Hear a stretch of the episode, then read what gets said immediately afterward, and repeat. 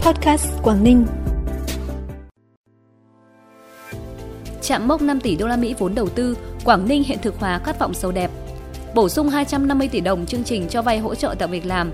Tuyên truyền phòng chống ma túy mại dâm cho sinh viên là những thông tin đáng chú ý sẽ có trong bản tin podcast tối nay, thứ tư ngày 8 tháng 11.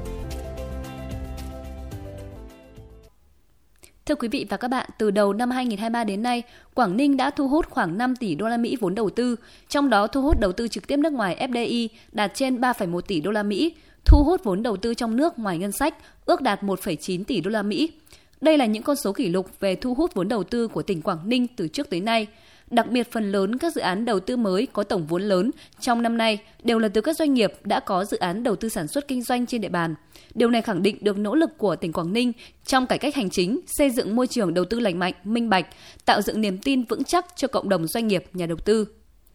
Ngân hàng Chính sách Xã hội chi nhánh Quảng Ninh vừa được phân bổ bổ sung 250 tỷ đồng từ nguồn vốn trung ương triển khai chương trình tín dụng cho vay hỗ trợ tạo việc làm, duy trì và mở rộng việc làm.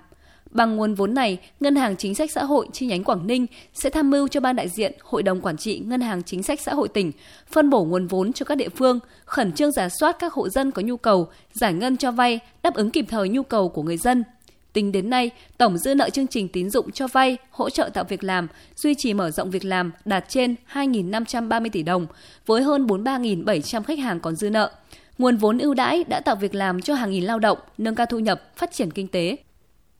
Trong hai ngày mùng 7 và mùng 8 tháng 11, trong khuôn khổ chương trình tập huấn nâng cao năng lực quản lý, bảo tồn đa dạng sinh học cho các cán bộ thực hiện nhiệm vụ quản lý, bảo tồn đa dạng sinh học trên địa bàn tỉnh, Sở Tài nguyên và Môi trường tổ chức chương trình tập huấn thực địa kỹ thuật điều tra, giám sát đa dạng sinh học các hệ sinh thái biển và ven biển tại rừng phòng hộ Yên Lập và hệ sinh thái biển trên Vịnh Hạ Long.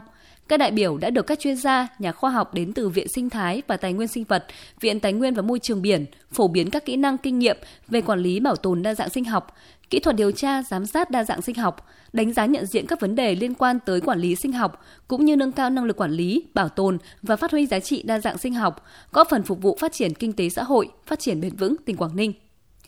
Sáng nay, tỉnh đoàn Quảng Ninh phối hợp với Công an tỉnh tổ chức tuyên truyền phòng chống ma túy mại dâm cho sinh viên trường cao đẳng y tế Quảng Ninh. Buổi tuyên truyền đã giúp bổ sung kiến thức, nâng cao kỹ năng phòng chống tệ nạn xã hội trong học sinh sinh viên, đồng thời giáo dục ý thức đạo đức, lối sống văn hóa lành mạnh.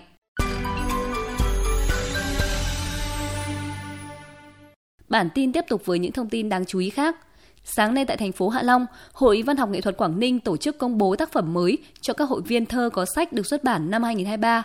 Đây là hoạt động chào mừng thành công của đợt kỷ niệm 60 năm ngày thành lập tỉnh. Bên cạnh việc công bố giới thiệu thơ, chương trình còn giới thiệu nhiều ca khúc hay được phổ thơ, giao lưu tọa đàm trao đổi nghiệp vụ sáng tác thơ.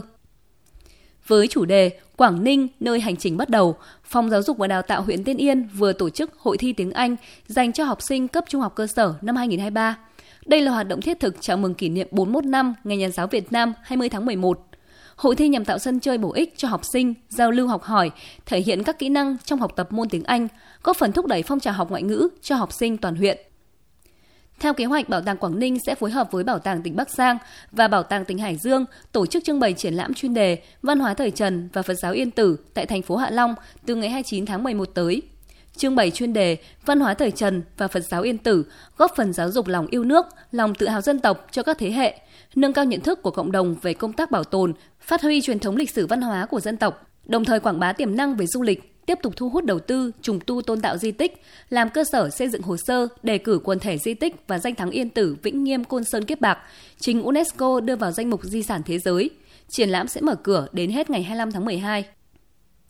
10 tháng năm 2023, tai nạn giao thông trên địa bàn tỉnh Quảng Ninh tăng cả 3 tiêu chí về số vụ, số người tử vong và bị thương – Nguyên nhân của các vụ tai nạn vẫn chủ yếu là do người điều khiển phương tiện tham gia giao thông chưa tuân thủ các quy tắc an toàn khi tham gia giao thông. Hạ tầng giao thông của một số địa phương chưa được nâng cấp, hoàn chỉnh cũng là nguyên nhân dẫn đến một số vụ tai nạn đáng tiếc.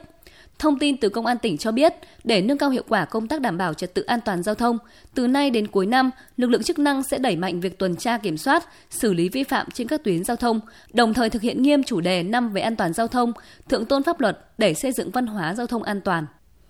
Phần cuối bản tin là thông tin thời tiết trên địa bàn tỉnh. Đêm nay và ngày mai, tỉnh Quảng Ninh chịu ảnh hưởng của áp cao lục địa có cường độ suy yếu. Thời tiết các khu vực trong tỉnh phổ biến, nhiều mây, không mưa, trưa chiều giảm mây trời nắng, nhiệt độ giao động từ 23 đến 31 độ.